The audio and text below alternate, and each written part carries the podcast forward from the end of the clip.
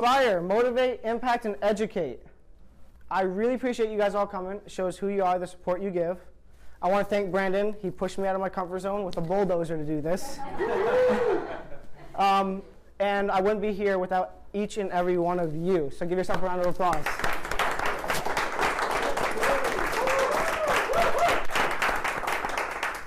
The biggest thing my dad taught me was the only thing that's impossible is the word itself. So can you come on up?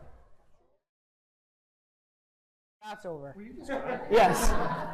Keep it together, man. It's the first podcast. Come on. Um, can we talk on the mindset on we we get to go to school, we get to go to work, and that everything that's not a necessity is a luxury?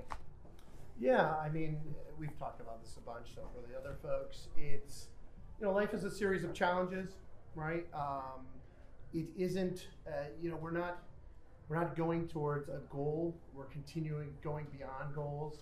So we're always looking for the next hill to climb uh, for everybody, right? Quite frankly, by working and doing what he's doing right now, he is going to college. So when he says he's not going to college, this is college. This is college yes. for life. The small mountains, again, like with grades, it was, oh, we got a thirty-five. Can we get a forty? Oh, we got a forty-five. Can we get a fifty? And then with wrestling, wrestling helped me tremendously with discipline, right? You had to get a certain weight.